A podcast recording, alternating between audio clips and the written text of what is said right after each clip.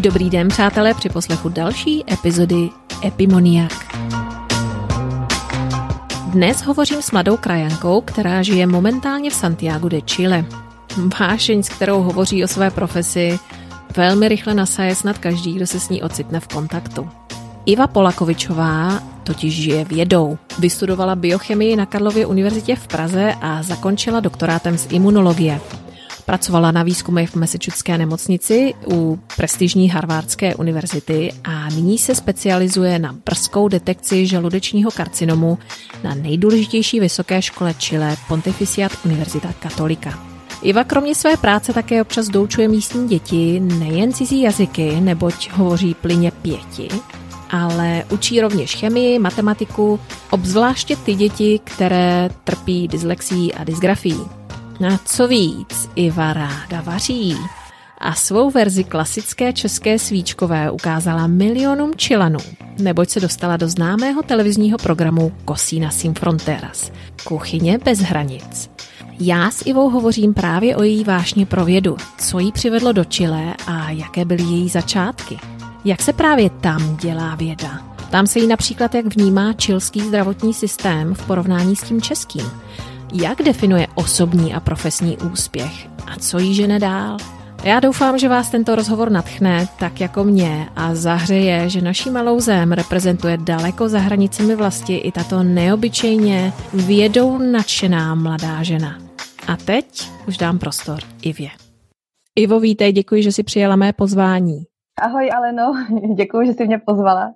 Začala bych asi jednoduše. Z kterého města v Čechách tedy pocházíš a kde se prosím tě vzala ta vášeň pro tvou vědu? Tak, já jsem z České Lípy, ta vášeň pro vědu.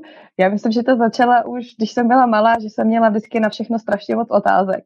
A vždycky mě hrozně štvalo, že moje mamka mi je nedokázala odpovědět a některý ani taťka. No a vždycky mi říkali, že musím počkat, až vyrostu, až prostě budu větší, až tomu budu víc rozumět a tak. No a pak eh, to začalo tak, že jsme měli úžasnou učitelku na chemii na základce, která prostě to všechny ty věci uměla nádherně vysvětlit a bylo nás tam víc, který ty hodiny opravdu strašně moc bavily a dělala i kroužek chemie navíc. No a potom na Gimplu jsme měli úžasného učitele na biologii a to byl učitel, který dokázal motivovat i ty největší flákače, protože v naší třídě bylo jako, byly takové holky, které eh, moc o to učení nestály a tak, ale špatnou známku z biologie nechtěl mít nikdo, protože ten učitel byl prostě úžasný. I holky, který prostě na začátku vůbec je to nezajímalo, tak nakonec třeba i tu biologii studovat. To si myslím, že spousta věcí v tom životě ovlivňuje, když, má, když se člověk s někým takovýmhle potká, tak v mém případě to byly určitě tyhle ty dva učitele, který mi pomohli v tom, že jsem nakonec končila u té vědy, pak jsem šla studovat biochemii na Univerzitu Karlovu, tom jsem dělala doktorát z imunologie taky na Univerzitě Karlově a pracovala jsem, nebo tu diplomovou,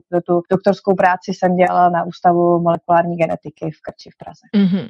Z Prahy do Chile je to docela několik tisíc kilometrů. A jak jsi se dostala do Chile? Tak to byl takový trošku souhrn těch náhod, protože člověk při tom doktorátu prostě pracuje strašně moc. Je to takový za málo peněz ode, odřít strašně moc práce. Jsem ještě během toho doktorátu byla na půl roku v Americe, kde to teda bylo úžasné. Jsem byla uh, v Bostonu na Harvardu a byl to jako Harvard a Massachusetts General Hospital, to bylo všechny dohromady, to patřilo k sobě. A bylo úžasný prostředí, strašně se mi to líbilo, ale my jsme tam přiletěli. Za první dva měsíce jsme neměli ani jeden den volno a furt jsme takhle prostě pracovali, jako bylo to úžasný, ale já jsem si tak nějak jako říkala, že nechci svůj život strávit eh, za něčím se takhle strašně honit. A pak se třeba ve 40 zbudit, o 45 a říct si, Ježišmarja, co si dělala, když si se furt jenom honila za něčím, tak jsem si řekla, že by se mi líbilo prostě tu vědu pojmout taky trošičku jako alternativnějším způsobem, jako dělat to, protože mě to baví, ale ne se prostě tím uhonit a honit se zatím být nejlepší ale prostě dělat něco, co někomu může pomoct a zároveň také, abych si to užila a abych si já mohla užít ten svůj život. A tak se mi prostě ta Latinská Amerika jevila jako taková zajímavá alternativa i k tomu, že mě vždycky zajímalo tu Latinskou Ameriku procestovat. Takže pak z toho sou, souhrn takových náhod vyplynulo to Chile. Mm-hmm. Ale proč zrovna Chile? Protože Latinská Amerika je přece jenom dost veliký kontinent. Máš i Brazílii, Peru, ty jsou v podstatě taky velmi často objevované destinace. Tak, Peru vědeckého hlediska je na to velice špatně. Tam se dává do té vědy ještě mnohem méně peněz než v Chile, takže to by bylo opravdu dost zoufalý. Brazílie jo, to jo, ale nějak Brazílie mě neláká, ale Brazílie určitě do vědy jako e, dává dost peněz, to je pravda. V Latinské Ameriky nejvíc a má opravdu místa i úžasný vědce, to zase jako opravdu musím říct. Ale hlavně já už jsem uměla španělsky, takže, e, takže když se chtěla zemi, kde se mluví španělsky, no a pak teda k tomu i přispělo to, že jsem měla přítele, který, který byl z Chile, takže jsem si tak řekla, dobře, tak já když najdu nějakou zajímavou práci v tom Chile, tak tam na nějakou dobu půjdu, uvidím, co potom. A co to znamená nějaká doba? Jak dlouho už jsi v Chile? No, už to bude skoro pět let. a jak by si popsala vlastně tvoje první pocity, když jsi se dostala do Chile? Jako na jednu stranu byly věci, za kterých jsem byla pozitivně překvapená, pak to bylo takový to rozčarování, takový to klasický, že člověku něco naslibuje a pak se to nesplní, že jo. A, ale jako co mě vždycky překvapilo, bylo to, jak mě ty lidi všude na těch univerzitách, kde jsem třeba byla, když jsem na začátku, tak všude mě strašně velice pozitivně přijali a když jsem něco potřebovala, tak vždycky všude všichni byli velice otevření, vždycky mi jako pomohli. To mě velice potěšilo. Mm-hmm. Takže si neměla vůbec takový ten pocit, že jakoby cizinka, eh, respektive tady tomu říkají gringo, si nebyla nějakým způsobem přijata. Ne, to ne, to, to, to jsem jako byl, byla pozitivně překvapená a pak jsem taky byla velice pozitivně překvapena uh, u někter, jako od některých studentů, se kterými jsem se potkala, tak jak byli jako motivovaní. Fakt mě překvapilo, že jsem se setkala hlavně na začátku se spoustou fakt hodně chytrých lidí a který třeba i během toho svého doktorátu byli nějakou dobu v Evropě nebo tak, takže na ty věci měli takový, takový zdravý kritický pohled a tak, takže to bylo takový dobrý. No. A samozřejmě taky přišly ty rozčarování, ta strašná byrokracie o pracovní smlouvě ani nemluvím, to byla noční můra, je to noční můra do teďka. Ale jakoby, co mě tady na Chile překvapuje do teďka je, jako, že se člověk potká občas s těma lidma, některýma, kteří jsou fakt strašně motivovaní, strašně jako kreativní a i z toho mála dokážou udělat hodně. Mm-hmm, tak to je docela zajímavý pohled. Neříkám, že to jsou všichni, samozřejmě. Taky znám ty líny a tak, ale já teda musím říct, že jsem si od začátku trošku držela takový takový odstup, že já prostě pracuji a spolupracuju s těma, od kterých vím, že od nich můžu očekávat výsledek. A zásadně se vyhýbám těm línejm, jako samozřejmě, že ty líny taky jsou. Ale já jsem si prostě vytvořila takovou svoji síť spolupracovníků, nebo třeba i ty studenti, kteří pracují se mnou, tak sami za mnou přišli, protože viděli, jak pracuju, nebo viděli výsledky od jiných, nebo mě viděli, jak prezentuju a líbilo se jim, co dělám, líbilo se mi, jaký mám přístup. A já myslím, že uh, v mé síti spolupracovníků mám takový ty lidi víc tou evropštější mentalitou určitě. Takže ty v podstatě je vědomě či nevědomě do, do určité míry motivuješ svojí pracovitostí. Eh, to doufám. Ty jsi zmínila, že se v Chile víceméně, nebo takhle, se nedotuje moc věda v Chile. Myslíš si, že se porovnání v podstatě s Peru, myslíš si, že se dotuje ještě méně nebo více v porovnání s Českem? Jak, jak by si to viděla? Ano, v Čechách se rozhodně dává do vědy víc peněz, i když na Evropskou unii je to málo, jako oproti průměru Evropské unie, tak v Čechách je to málo, ale v Chile se dává asi třetina toho, co se dává v Čechách. Já teďka musím se přiznat, že přesně nevím, jak je to v Čechách, protože jak už tam tak dlouho nejsem, tak to nemám úplně přesně, už to tak přesně ne, nemůžu porovnat. A co jsem tam teďka byla naposledy v září, tak mi šéf říkal, bývalý můj šéf, že se to, že, jako, že se to začíná zlepšovat zase, tak nevím. Já když jsem vlastně z Čech odcházela před těma pěti lety, tak to bylo takový trošku na úpadku. Vlastně tenkrát za vlády Topolánka se prostě strašně peněz vzalo vědy a zrovna když ta věda v Čechách dle mého názoru začala prostě tak trošku jako nabírat a rozkvítat. A začalo se do té vědy dávat trochu víc peněz, tak se to utlo a prostě se vytvořila taková ta uh, taková krize v té vědě. A myslím si, že, že to bylo bohužel takový smutný období. A teď mi připadá, co jsem se tak bavila, že to začíná zlepšovat zase, tak doufám, jako držím České republice palce, protože lidi tam jsou šikovní. A doufám, že víc se jich taky do těch Čech zpátky bude vracet a ne všichni ty mý kamarádi, co znám, co se s těžkým srdcem do těch vrací, protože všude jinde se mají líp než v Čechách. A teď jsem se teda trošku oddálila od tématu, no. ale v tom Chile je to málo těch peněz tady a granty, co tu jsou, tak vlastně vůbec nezahrnují výplatu toho vědce. Nebo úplně jako minimální část. Je to jenom o tom, že ty univerzity tomu člověku musí dát smlouvu a každá univerzita si může dělat prakticky co chce. Mm, ty jsi zmínila, že máš právě problémy s pracovní smlouvou, nebo že jsi měla problémy. Bez toho, aniž bych se samozřejmě nějakým způsobem chtěla vrtat eh, v detailech, to jsou osobní věci, nicméně můžeš nějak nastínit, v čem může spočívat problém, nebo je to problém obecně v všech těch vědeckých pracovníků nebo jenom toho, že ty jsi vlastně v podstatě cizinka, že jsi na, na jiném statutu než Čilan? Je to problém obecně. Bohužel eh, jako moc hodně vědců pracuje takzvaně na bolety, což znamená, že člověk nemá vůbec žádnou smlouvu. Takže to jako považuji za neskutečnou diskriminaci být tady pět let a pět let pracovat na bolety. Jako ty smlouvy se těm vědcům taky dávají za takových zvláštních podmínek. Na těch univerzitách jsou takové různé konkursy, které člověk musí vyhrát, aby teda dostal tu smlouvu a pak třeba zjistí, že, že jiní lidi na úplně stejné pozici dostávají úplně jiný peníze, což si myslím, že jako by taky nemělo být. A tak různě prostě taková trochu mafie, podle mého názoru. No a pak, pak je ta univerzita Chile a univerzita Katolika, které jsou teda v úvozovkách státní. No a pak jsou ty soukromé univerzity a mezi těma soukromými univerzitami je taková ta rivalita, která univerzita je lepší. No a některé ty soukromé univerzity jsou takový, že já nevím, no já bych tam moc pracovat nechtěla, protože si o ty jejich úrovni toho výzkumu zase tak moc nemyslím. Pak jsou zase jiní, kteří si myslí, že jsou tě nejlepší. Je to takový zvláštní prostředí. No. Takže je tam víceméně píše soutěživost v rámci biznisu než jakési vědecké spolupráce. No, myslím si, že občas jo, no. Úplně se mi prostě v tomto směru, se mi to prostředí zase tak moc nelíbí a myslím, že třeba to, co máme v Čechách, jak ta Akademie věd, to je prostě neskutečný luxus i jako pro tu práci. Prostě tady v Chile je to takový strašně rozdělený, není tu žádný pořádný jakoby ústav na výzkum, jedna veliká laborka tu univerzitu nezachrání, že je to tak strašně roztříštěný. Mm-hmm. Já bych se chtěla asi zaměřit specificky teda na obsah tvého výzkumu. Ty se teda zabýváš v podstatě kovinou žaludku, když to řeknu velmi laicky. A když bych řekla, ten karcinom je opravdu slovo, ze kterého má naprosto každý psychologický teror. Chci nikoho samozřejmě strašit, ale chtěla bych se zeptat, ty si v podstatě ve svých pracích specifikovala, že 80% případů toho gastrického karcinomu se objeví až ve velmi pokročilých stádiích. Můžeš mi nějak vysvětlit pro nezasvěceného člověka, jaké jsou symptomy teda karcinomu žaludku? Tak, ten problém je, že u většiny těch lidí prostě ty příznaky se vůbec že nejsou. Jo, že, te, ten člověk prostě jako nic necítí, maximálně cítí trošku nevolnost v žaludku nebo tak. Ale velice často prostě ten nádor se v tom žaludku vy, začne vyvíjet a vyvine se už do pokročilejšího stádia, aniž by ten člověk něco zásadního zjistil.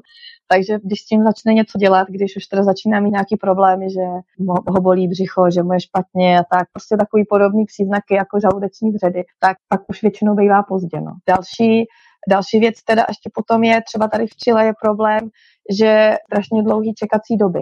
Že třeba i ten člověk má nějaký problémy žaludeční, ale třeba až rok čeká na to vyšetření, než mu, než mu udělají vyšetření žaludku. To znamená, že mu musí udělat endoskopy, eh, stačí takovou tu hadičku s tou sondou do žaludku.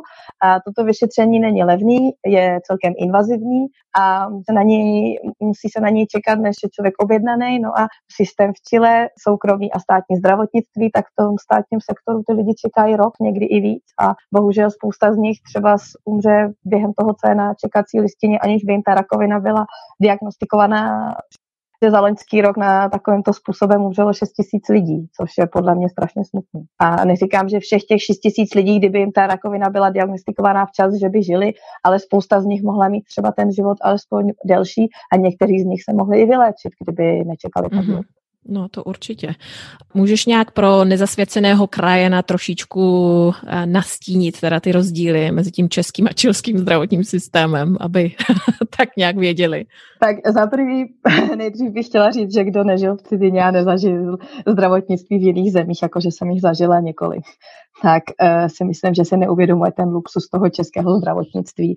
I když si Češi na něj rádi stěžují, tak si furt, myslím, ho nedokážeme dostatečně ocenit. V tom Chile ten problém je teda, že je soukromý, který si člověk platí, ale stejně prostě za každou prohlídku, za všechno se furt ještě doplácí, e, na všecko, a ne, na všecko je prostě jsou se udělá, kolik to asi bude stát, ale pak ta léčba třeba stojí ještě víc, to člověk musí doplácet, nebo se může hádat s tou pojišťovnou, jestli mu zaplatí víc nebo ne. Ale aby si třeba Čech udělal představu, tak tady člověk, když má rakovinu, i když má uh, soukromý zdravotnictví, tak vždycky skončí, pokud ty není hodně bohatý, tak prostě skončí zadlužený, ale to jsou miliony na český peníze, co ty lidi tady jako jsou zadlužený. To si nedovedeme vůbec představit. Třeba 4 miliony dluh ta osoba má, protože prodělala těžkou rakovinu a přežila. Když si vzpomenu na příběh taxikáře, který mi říkal, že pracuje od nevidím do, do nevidím, ale že má prostě takový dluh, že by ho musel splácet do svých 120 let, aby ho mohl splatit. Takže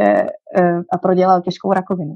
No a potom to státní zdravotnictví, tak tam je zase ten problém, že eh, na všechno se strašně dlouho čeká, ty nemocnice jsou prostě chudší, je tam prostě strašně moc lidí a málo lékařů, není, není prostě tak, není tak rychlý i když tím vůbec nechci říct, že by státní nemocnice měly špatný lékaře. Ono spoustu lékařů, třeba i ty, co já znám, tak eh, třeba pracují na univerz- eh, v nemocnici v Katolice a zároveň pracují eh, ve státní nemocnici, kde, tak, kde prostě mají ten úvazek půl na půl. Jakože spousta těch lékařů, spousta, je, je dost lékařů naštěstí, kteří jsou takový jakoby uvědomělí a taky jakoby věnují ten čas do těch státních, do těch státních nemocnic. Mm-hmm. Ty jsi někdy zmiňovala, že Chile je eh, naprosto na prvním místě co do počtu onemocnění rakoviny žaludku. Máte nějakou teorii, proč to tak je? Ano, z Latinské Ameriky je to na prvním místě, to je pravda. Eh, eh, je to vlastně rakovina žaludku je první příčina úmrtí na rakovinu v Chile a obecně jsou kardiovaskulární onemocnění první příčinou úmrtí a v Chile do, eh, jako na světě, když se to zprůměruje, ale v Chile jsou dokonce i místa, kde opravdu na prvním místě je rakovina a ne kardiovaskulární onemocnění. A právě z té rakoviny vede ta rakovina žaludku, což eh, je to takový zvláštní, protože ta rakovina žaludku má takový specifický jakoby geografický výskyt eh, směrem jakoby ten pás těch kordier, ten pás těch ant a mnohem víc se vyskytuje jakoby v těch, jak, v těch vyšších oblastech a méně při pobřeží. Třeba Kostarika, která je rozdělená půl na půl, tak vlastně na, na pobřeží vůbec nemají tu rakovinu prakticky. A všechna je celá lokalizovaná jenom do, do toho pásu těch uh, ant. A tady v Chile taky jsou regiony, hlavně, uh, hlavně směrem na jich od Santiago, kde je velice zvýšený výskyt té rakoviny. A já si myslím, že to jako celosvětově oproti třeba Evropě a Americe, tak to souvisí taky samozřejmě se stravou, se životním stylem, protože tady se jí strašně moc masa, všechno se strašně moc solí a to maso se dělá, to je jejich slavný asádo, který podle mého názoru většina lidí ho dělá připálený. Připálený maso je prostě karcinogen, to je prostě rakovinotvorný. A stejně tak spousta těch eh, zpracovaných salámů a tady těch různých těch, který oni taky milují, prostě ty, ty různý klobásy, salámy a tak, který se tu jedí hodně. A ty v sobě taky, jak je to uzený a je to a hodně zpracovaný, tak to taky obsahuje e, sloučeniny, které jsou pro rakovinotvorný. A pak ještě moje taková osobní teorie, kterou k tomu přidávám já, že tady se pije neskutečně, ale neskutečně prostě těch bublinkových sladkých nápojů přeslazených. Já si prostě myslím, že pokud člověk sní veliký steak masa připáleného a zapije to potom e, litrem Coca-Coly, tak prostě, nebo nějaký fanty, tak ten žaludek to prostě nemůže ani pořádně vytrávit, protože si prostě neutralizuje všechny ty, ty trávící šťávy a to maso a to všechno to toxické v tom žaludku je, leží strašně dlouho, no a dělá to ten svůj efekt. Ještě poslední věc, že si myslím, že to je taky vlivem zemědělství, že tady se taky strašně hnojí, je tu malá, jako malá regulace, takže tím, že to je na jich od Santiago, kde je vlastně ta nejvíc zemědělská oblast Chile, tak jako by mezi těma zemědělcema je právě největší výskyt rakoviny toho žaludku a zase taky myslím, že to je tím, že oni to dýchají, že v tom žijou, že prostě jedí všechno, co obsahuje strašně moc těch chemikálií taky. To je zajímavé, že to zmiňuješ, protože já jsem kdysi dávno pracovala s jedním pánem, který měl pole uh, nějakých plodin blízko Talky, jenom uh, pro uh, přiblížení našim krajanům. Uh, je to místo, já nevím, asi tak tři hodinky od Santiago na jich. Povídal mi, že uh, ti pánové, kteří pro něj pracovali údajně, tak když teda měli nějakým způsobem hnojit, tak to se dělali na večer. A, a ty sudy, které vlastně používali i na to hnojení, tak museli právě v noci někam vždycky jakoby uklidit, protože čas od času přišla kontrola právě tady z tohohle důvodu, aby se ne, nenašlo něco, co není už nějakým způsobem uzákoněné. Takže asi máš v tomhle pravdu. No já myslím, že eh, jakoby to, co se vyváží do světa, tak to samozřejmě musí splňovat ty podmínky těch hnojiv, které se smějí vyvážet do Evropy, do Ameriky a tak. Ale prostě jako tady fakt se strašně hnojí. To jako s více lidma i lidi, co jsou prostě z oblasti oblasti biologie a tak, když se o tom bavíme, tak všichni říkají, že to je strašný prostě. Mm-hmm. A v rámci teda toho tvého výzkumu, co se teda přesně snažíte objevit či vylepšit? Můj šéf v laborce, kde pracuju, tak vlastně svoji kariéru věnuje tomu výzkumu té rakoviny žaludku a on se snaží, kromě toho, že organizuje prostě různé kampaně eh, v těch míst, kde kde, je, kde ty lidi jsou strašně dlouho na té čekací listině. Vlastně on, těm lid, on vždycky pomáhá zorganizovat nějakou kampaň, kde se spoustu těch lidí se jim udělá ta endoskopie, to vyšetření žaludku a ty lidi potom podepíšou, že teda s těma vzorkama, že se, že se, že se věnují vědě a většinou se jim tak ještě odebere krev. A teď vlastně my se snažíme zjistit, jak bychom mohli na, ideálně na základě vzorků z krve tu aspoň vytřídit ty rizikoví pacienty, kteří, kte, kteří pravděpodobně na základě toho, co jim koluje v krvi, pravděpodobně mají náběh na tu rakovinu, mají, eh, nebo už jim probíhá, nebo ji mají eh, zač, v začínajícím stádiu. A to právě třeba díky těmto kampaním, protože máme spoustu těch vzorků, které se potom můžou zanalizovat, tak my můžeme takhle, takhle zjistit, v čem se eh, liší ta krev od těch, který potom díky té endoskopii jsou jako, diagnostikovaní jako, že jsou zdraví, a oproti těm, kteří mají diagnostikovaný nějaký změny té sliznice v tom žaludku nebo nějaký počáteční stádium té rakoviny. Takže my se vlastně snažíme přispět k tomu, aby ta rakovina mohla být detekovaná neinvazivním způsobem a v časném stádiu. Mm-hmm. Tak to vám budu držet palce. Myslím si, že to je samozřejmě otázka prevence každého člověka, samozřejmě pak, když jenom neřekne, že ho bolí žaludek a, a zapije to sodou. Ty jsi zmínila samozřejmě dietu. Já bych asi to trošičku stočila na, na dvě věci. Co ty by si osobně, samozřejmě v rámci možná svých osobních preferencí, ale taky v rámci širší osvěty co do nutricí, co ty by si doporučila? A pak bych se ještě vrátila, nebo spíš naznačila našim krajanům, tvé zviditelnění v čilské televizi tak nám něco doporuč. Tak ohledně té stravy, tak jako je to tak, že vlastně, teď nemluvím jenom o rakovině žaludku, ale je, už jsou studie, které ukazují, že 30 až 50% rakoviny se dá předejít zdravým životním stylem, který hlavně zahrnuje zdravou stravu. To, eh, a samozřejmě potom taky to zahrnuje Eh, včasnou, taky včasnou detekci.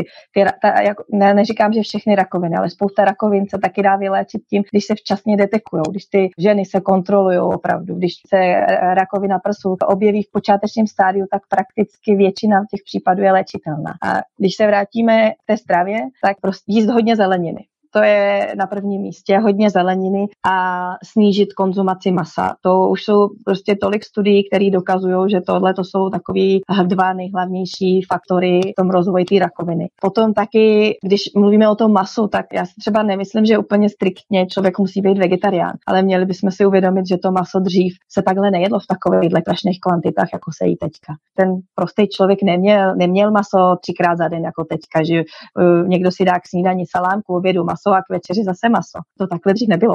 A co se týče té stravy, tak eh, taky ty lidi teďka prostě se dle mého názoru spousta z nich se taky přejídá, jí spoustu nezdravých věcí, takže je to spíš o tom vrátit se trošku jakoby k k, tý, k těm základním surovinám, eh, méně zpracovaným a k té střídmosti. A to si myslím, že to je velká část. Pak samozřejmě někdo může říct, moje babička vždycky, nebo moje teta vždycky jedla zdravě, nekouřila nic a stejně umřela na rakovinu. Ano, ano, i takové případy jsou, samozřejmě. Pak k tomu má vliv ještě genetika, která je velice jako momentálně ještě ji nemůžeme nějak ovlivnit. A ještě k tomu jsou další faktory, v jakém prostředí ten člověk žije, jak vyrůstá, eh, spoustu dalších faktorů. Ale i když si představíme, že prostě z deseti lidí, kteří mají rakovinu, tři by na tu rakovinu nemuseli umřít, kdyby se stravovali správně a starali se o sebe správně, tak si furt myslím, že to je úžasné číslo. Mm-hmm. Ještě teda před tou odpovědí na tu druhou část té otázky, myslíš si, že určité procento Čilanů eh, se o sebe stará dostatečně, nebo by si řekla, že většinově jsou to spíše teda na, ty, na to spálené grilované maso? No, já musím říct, že už tady jako je vidět trošku ten pokrok za těch pět let, co tu jsem. To si jako myslím, že ten pokrok tu vidět je, že už víc a víc lidí se o to stará.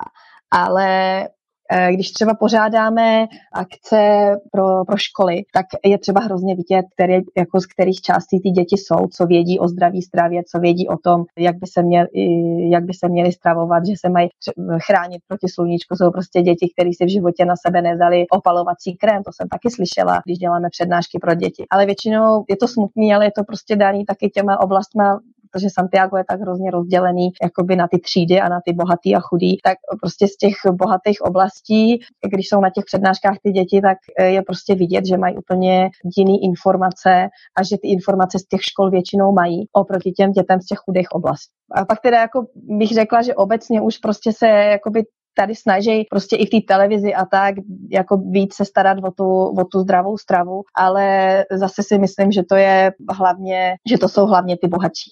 No ta propast samozřejmě eh, společenská mezi těmi, co mají a co nemají, je, je obrovská a myslím si, že samozřejmě to bude trvat několik desítek let, než se to srovná, jestli se to srovná. Já myslím, že se to těžko může srovnat a třeba Čech si to vůbec nedovede představit, tu neskutečnou, tu neskutečnou propast. Já vždycky říkám, v Čechách se ti může stát, že jako normální člověk chodíš do třídy se synem nějakého politika, ale tady v Chile hmm. to je prakticky nemožný. To, to je prostě tak rozdělený, ty, ty lidi, kteří mají peníze, žijou v tak úplně jiném světě, že normální člověk se k ním vlastně vůbec nemá šanci, jak dostat. To je pravda, to je pravda. No ale pověs nám prosím tě něco o tvé vášni k vaření. jak jsi se dostala teda do televize? Tak tady v Chile je takový program, který se jmenuje Cocina sin Fronteras, takže uh, jakoby vaření bez hranic, kuchyně bez hranic. Šéf kuchařem Mikael Zulueta, který je tady docela hodně známý po Chile a oblíbený, Oni vždycky mají, si vyberou nějakou zemi a z té země mají několik lidí, kteří uvaří nějaký typický jídlo z té země. No a jednou takhle přišla zpráva asi z ambasády, že, hle, eh, že hledají do toho pořadu e, zajímaví lidi, aby něco uvařili, tak jsem se přihlásila a vybrali mě. Jsem mluvila s tím eh, Mikelem, tak rozhodně v programu žádného vědce, který vařil neměli, takže z toho byl nadšený. Vzala jsem ho i k nám do laboratoře, tak tam jsme si tak jako vlastně zjistili, že ono ty recepty a to vaření je hodně podobný tomu, když člověk dělá ty experimenty a taky má prostě nějaký ten protokol a ten postup a musí to, uh, musí to dodržovat a ty množství a tak. Takže uh, myslím si, že to má takovou svoji paralelu a znám hodně lidí, kteří pracují ve vědě a rádi vaří. Takže si myslím, že to něco v sobě má. A já teda vždycky jsem se o to vaření zajímala, vždycky mě to bavilo a obecně teda vařím zdraví věci ale eh, do té Cosina Sin Frontera jsem uvařila českou svíčkovou. Přiznám se, že jsem asi, já jsem to pak počítala, asi po 18 letech snědla kus masa, protože já maso nejím. Eh, a takže v přímém přenos, nebo v tom, v tom nahrávání prostě to jsem snědla tu svíčkovou, kterou jsem uvařila. Opravdu asi 18 let jsem nejedla maso. No a pak odešel natáčecí tým a mě bylo těžko od žaludku, protože ten žaludek na to samozřejmě není zvyklý. No, ale, ale povedlo se mi to, bylo to dobrý. Tak to, to, no, to jsme viděli všichni a to opravdu musím potvrdit, že to bylo um, takové hezké si připomenout nějak uh, opravdu na dálku český pokrm. Byť teda já to teda velmi zřídka kdy taky vařím tady, ale taky si ráda uh, samozřejmě slupnu. No já jsem si právě říkala, že musím uvařit něco, co prostě ty čilané opravdu neznají, něco, co je opravdu úplně jiný. A mm-hmm. tak jsem si právě říkala, že ta svíčková je fakt taková, i ten proces, jak se to dělá, ta zelenina, mm-hmm. pak se, ta, pak se že z toho udělá ta vomáčka a tak. Teď jak dlouho to trvá. Eh, ten Mikel Zuleta byl úplně nadšený z těch knedlíků, jakože něco takového nikdy neviděl. A to já se teda teďka přiznám, já jsem poprvé v životě dělala knedlíky. Já jsem si to v noci předtím si našla recept na internetu na knedlíky a zkusila jsem ho a vyšlo to. Takže jsem pak druhý den udělala ty knedlíky. A já jsem v životě knedlíky nedělala, protože já to nejím prostě. Takže uh, a od té doby po mně všichni chtějí knedlíky. Všichni, co byli potom pozvaní, nebo když mě to jídlo potom zbylo, tak všichni, co to jedli, tak od té doby všichni po mně chtějí knedlíky, že to strašně chutnalo. No tak to je dobrý teda, tak to nedělala svíčkovou, nedělala knedlíky a dostala se do televize. Přátelé, tak tady to má, máme recept. no a k svíčkovou jsem dělala recept mamky, který vždycky dělala. Já teda musím se přiznat, že odmala jsem vždycky měla tu vomáčku ráda. Že i třeba jako jednou za rok, mám, když mamka udělala svíčkovou, protože u nás se jí vždycky jedlo jako málo masa. My jsme nikdy jako rodina zase tak moc na to maso nebyli. A mamka vždycky jednou za rok, nějaká návštěva nebo něco speciálního, tak udělala tu svíčkovou. Mě ta vomáčka vždycky hrozně chutnala. To maso jsem jako nemusela, ale tu vomáčku jsem jako od malička milovala. A já žádný striktní vegetarián nejsem. Já si třeba jako nevím, kus prošuta si třeba někdy dám, nebo výjimečně nějaký kuřecí maso, nebo když prostě v nějakém tom vývaru je trochu masa, tak to maso nechám, ale ten vývar mi nevadí, nebo prostě nejsem žádný extremista, ale, ale prostě kus masa jsem opravdu snědla, takhle jako opravdu kus masa asi po 18 letech. tak nebylo to na tobě vidět samozřejmě, že, že by si to nějak zbytečně delší dobu přežvíkávala. ne, ne, ne. To je dobře. tak bych se asi trošičku ještě vrátila vyloženě k vědě takové, řekněme, jakoby národní osvětě. Myslíš si, že se zdůrazňují dostatečně úspěchy našich, eh, řekněme, vědeckých pracovníků, nebo by si na tom něco zlepšila?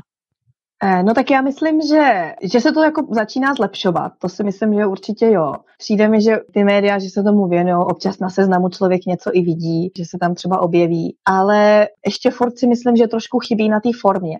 Už, jako, už to bývá méně než dřív. Čeští vědci objevili lék na rakovinu, čeští vědci objevili lék proti HIV. Už jako, jako to jsou takové vždycky zavádějící titulky, který jako čl- člověk z vědy ví, že to není pravda, že to tak prostě není. Ale oni to vždycky ty, já si myslím, že někdy ty novináři taky to prostě tak strašně moc jakoby přeháněj. Co si myslím, že ještě pořád chybí ten prostor, jak správně tu vědu prezentovat. Takový to, jako zlepšit to, aby opravdu ta laická veřejnost tomu víc rozuměla, aby ta laická veřejnost taky opravdu rozuměla, že ty věci jsou potřeba, že opravdu, že to není jenom o tom, že si hrajeme v té laboratoři, ale že se opravdu snažíme k něčemu přispět, že se snažíme něco zlepšit. A že spousta velkých objevů bez těch maličkatých by vůbec nebyla, protože spousta velkých objevů vlastně těží z těch jednotlivých malých krůčků, kteří udělali jiný vědci předtím. A ten vědec, který udělal ten velký objev, už vlastně vůbec nemusel se hrabat v tom, eh, v tom nepodstatném, co už bylo objevený někým jiným. Myslím, že taková ta komplexnost té vědy, že to ta veřejnost takoby nevidí a stejně tak ani ty novináři si myslí. Přijde mi jako, že se ta informovanost o té vědě zlepšuje, ale furt ještě hodně chybí, hlavně v Čechách. Teď. Takže ty, ty v podstatě, promiň, že ti do toho skáču, ty chceš říct, že když se objeví nějaký eh, článek v novinách, čeští vědci objevili toto či tamto, je to v podstatě, čeští vědci byli v nějakým způsobem eh, v týmu 150 dalších vědců. To třeba ani nemusí tak být, to třeba ani tak nemusí být, ale musíme si uvědomit, že ten vědec vždycky objeví něco na základě spoustu objevů těch lidí předtím. Že to není prostě, jako je strašně málo objevů, které jsou prostě z nuly. Dobře, penicilín byl vynalezený prakticky z nuly, ale třeba teď, když se dělají ty různé terapie, nádor, ty nový, e, nádorové terapie, ty nové léčby, tak to všecko je na základě neskutečných pokusů a omylů strašně moc vědeckých týmů, který neuspěli a někdo ho prostě přišel s lepším nápadem, ale přišel s lepším nápadem na základě toho, že mm-hmm. spousta z nich už třeba zjistilo, že spoustu těch jiných nápadů nefunguje nebo mají nějaký problém. A potom teda samozřejmě jako velice často je to i spolupráce mezinárodní, že jako bez té to taky v té vědě moc nejde. Mm-hmm. Ty jsi zmínila před chvilinkou, že často v podstatě chodíte i mezi děti, mezi školáky a, a mluvíte, samozřejmě děláte jakousi osvětu. Jak se díváš na šíření vědy mimo klasickou akademii, teda se tomu říká samozřejmě public outreach nebo v Chile diffusion scientifica, a jak by si to porovnala s českou osvětou? Tak já myslím, že to je strašně důležitý. A myslím si, že jakoby ten vědec by neměl být takovej ten eh, v uvozovkách ten sobeček, co si prostě sedí jenom na tom svém místečku a bádá si a bádá si a bádá si. Taky měl mít takovou tu zodpovědnost za to, jako šířit eh, za prvý to, co dělá, informovat ty lidi. A teď třeba já si nemyslím, že musíš, že bych musela přesně říkat do detailu, co dělám v té laboratoři, ale už jenom prostě ty znalosti o tom, jak třeba můžeme té rakovině zabránit, že bychom se měli o sebe starat a proč, jak se třeba ta rakovina v tom těle vyvíjí, jak poznám ty její první příznaky, tak to sice není to zrovna, co já zkoumám, ale je to součástí eh, mých znalostí, mého vzdělání. A to si myslím, že třeba takovéhle věci je taky důležitý předávat. A myslím, že určitě by se mělo víc propagovat, aby ty, aby ty věci taky to uměli vysvětlit, aby, uměli, aby to uměli právě předat a motivovat taky ty lidi, aby vůbec se o tu vědu zajímali. Takže když to ten vědec umí hezky vysvětlit, tak pak samozřejmě ty lidi to motivuje se o to téma zajímat. Hmm. To samozřejmě je hlavně velké díky tvým učitelům tvé minulosti samozřejmě, kteří tě takhle nějakým způsobem, dalo by se říct, nakopli a motivovali. Um, jo, jo, je to všechno o těch učitelích do určitý míry. Když by si teda třeba, když se teď bavíme o, o studentech a měla by si poradit nějakému studentovi, který se chystá vstoupit do takového toho skutečného světa a třeba začít život v Chile, obzvlášť ve vědecké oblasti, co by si doporučila nebo na co by si ho varovala? Že musí mít neskutečnou trpělivost, to teda na prvním místě. Jako trpělivost, trpělivost, trpělivost, trpělivost. A co se týče pracovních podmínek, tak e, na rovinu řeknu, že jsem několik měsíců prakticky pracovala nelegálně protože jsem prostě neměla žádný, já jsem sice měla povolení, eh, pracovní povolení, ale to bylo všem jedno a nikdo mi žádnou smlouvu, žádný doklad v té práci nedal. To bylo neuvěřitelné. Takže se taky připravit na to, že to jsou na začátku takové trochu bojové podmínky. No a potom se ještě připravit na jednu věc, že Čilan neumí říct ne. A to jako i po profesní stránce. Takže všichni jako všechno slíbějí a pak to neudělají. Takže jsem se naučila už rozpoznat, který ano znamená, že to vlastně je ne, anebo že nevím.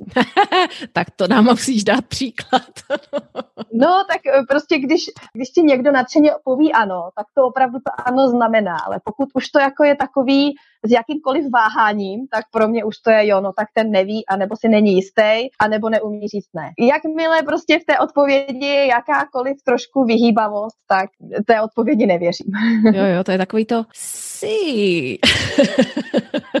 no ano, přesně tak, no. A mohli bychom, mm-hmm. no a to už prostě je dobrý, tak tomu už nevěřím. No. A tak to je, jak jsem vlastně mluvila o té síti těch lidí, se kterými spolupracuju, tak já už jsem si je v uvozovkách tak jako vytřídila a takový ty, který mi několikrát řekli ano a pak to ve výsledku bylo ne, tak eh, těm se většinou snažím vyhýbat. Taká filtrace nutná. Asi, asi spousta lidí samozřejmě slyšelo o seriálu Velký třesk a ač teda samozřejmě nikoho nenutím se na to koukat, tak vzhledem k tomu, že mám astronoma doma, tak mohu jenom potvrdit, že to tak opravdu je.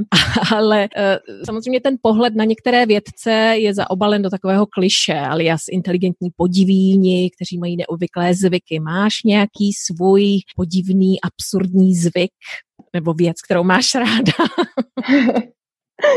No, já si teda jako myslím, že to je taky takové kliše, že ty věci jsou takové jako divný, že spousta z nich je, jako jsou to normální lidi, do kterých by to třeba vůbec nikdo neřekl, že jsou to vědci, ale můj takovej, takovej zvyk a ten už mám teda už od doktorátu, zjistila jsem, že nejsem jediná, prostě mezi holkama, co jsme dělali doktorát na Ústavu molekulární genetiky, tak jsme ho měli tak nějak všechny. A já ho mám teda do teďka a mě tak jako pomáhá.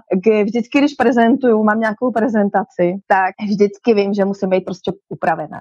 Vždycky si prostě dám ten make-up, žádný přehánění, prostě jako decentně, ale prostě musí být upravená. Protože mám vždycky jako pocit, že člověk jako reprezentuje tu věc a musí vypadat jako seriózně a mě to tak jako dodá to sebevědomí a vím, že tu prezentaci udělám dobře. No a to vlastně jsem zjistila, že mezi holkama, co jsme dělali vědu, takže většina z nás to takhle měla. Takže to si myslím, že je, jako je takový moje, takový jako prostě rituál. Já vím, že když mám jít prezentovat, tak se e, nepřipravím prostě jenom tou prezentací, ale připravím se prostě i tím zevnějším. Mm-hmm, to je ten, uh, myslím, že nedávno se o tom právě i hovořilo na jakémsi TED Talku, jenom abych eh, to řekla víceméně česky, to jsou vlastně takové ty prezentace velmi zajímavých lidí, jmenuje se to TED Talk, pro ty, kteří o tom ještě nic neví, nebo to neznají. A tam právě hovořila, myslím, že to byla nějaká socioložka eh, o jakémsi syndromu Wonder Woman.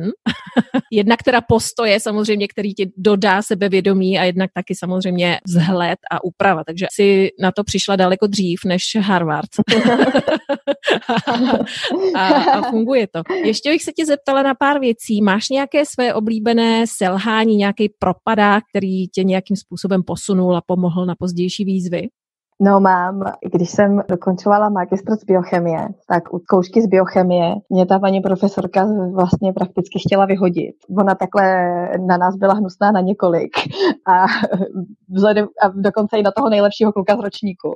Ona, mě, ona byla taková zvláštní dost. Ale musím říct, že celá ta situace mě velice motivovala, protože co se stalo, jsme měla prostě tři otázky, které jsem měla vypracovat a teď ona viděla ten papír, kde jsem měla vypracovaný ty otázky a ty dvě, které jsem měla kompletně prostě popsaný ke každé otázce asi dvě stránky, tak jenom tak jako na to mrkla, ani si to nepřečetla nic. A teď viděla tu poslední otázku, kterou jsem dělala jako poslední a tam mi prostě jedna část chyběla. A teď ona se zasekla tady na té části a udělala ze mě, že vlastně nic neumím a chtěla mě vyhodit, doslova. No, což na, nakonec samozřejmě nedošlo k tomu, že mě vyhodila, ale bylo to takový, že jako já jsem si v tu chvíli říkala, tak jako jestli ty si myslíš, že, že jsem tak špatná, tak prostě já ti ukážu, že ne. A prostě tady mě to tak jako, tenhle okamžik byl takový jeden z těch okamžiků, který mě opravdu tak jako namotivoval se té vědě věnovat a prostě jako ukázat, že já to dokážu a že na to mám. A to si jako, myslím, že já už jsem s ní pak nikdy v kontaktu nebyla, ale aspoň minimálně sama sobě jsem si to určitě už dokázala. Takový zlom zlomový moment? No určitě, bylo to takový opravdu, že mě to tak jako namotivovalo, že někdy opravdu, když jakoby se tě někdo snaží hodně schodit, mm-hmm. tak člověk se prostě může, může zahrabat, že jo? Mm-hmm. A nebo se prostě opravdu může povstát, zvednout a říct si, ne, já to prostě dokážu. Mm-hmm. A když teda jsme u těch úspěchů, jak ty by si osobně uh, definovala úspěch? Samozřejmě nemusí to být nutně materiální a to já bych chtěla nějak jako tady poukázat, že pro každého to znamená něco jiného. No já si myslím, že strašně moc lidí ten úspěch vidí právě hrozně materiálně, jak to ty říkáš. A takový to strašný hodění se za úspěchem. Myslím si, že jako třeba i v Čechách je to takový, jako že eh, jako část té společnosti se fakt jenom honí za tím úspěchem a snaží se být strašně, strašně úspěšný a ani se nezastaví nic a jenom prostě honí ty, jakoby, eh, ty jednotlivé schůdky toho úspěchu. Ale já si myslím, že prakticky úspěch je to, když je člověk, člověk dokáže žít ten svůj život takovým způsobem, že je sám se sebou spokojený. Já taky vždycky tak jako říkám, že je důležité se ráno na sebe podívat do zrcadla a říct si, jo, to jsem já, nestydím se za sebe. Mm. To je prostě takový, třeba něco přeješ jako, a za něčím si jdeš a pak opravdu dokážeš, nebo zjistíš, že to dokážeš splnit a říkáš si, jo, dobře, mm. tak to, tak sem už jsem došla, tak to je dobrý, to jsem dokázala, ale rozhodně to nemusí být to materiální. Mm-hmm. Velmi hezky řečeno. Když už jsme u těch materiálních věcí, teda pro mě jsou materiální věcí knihy.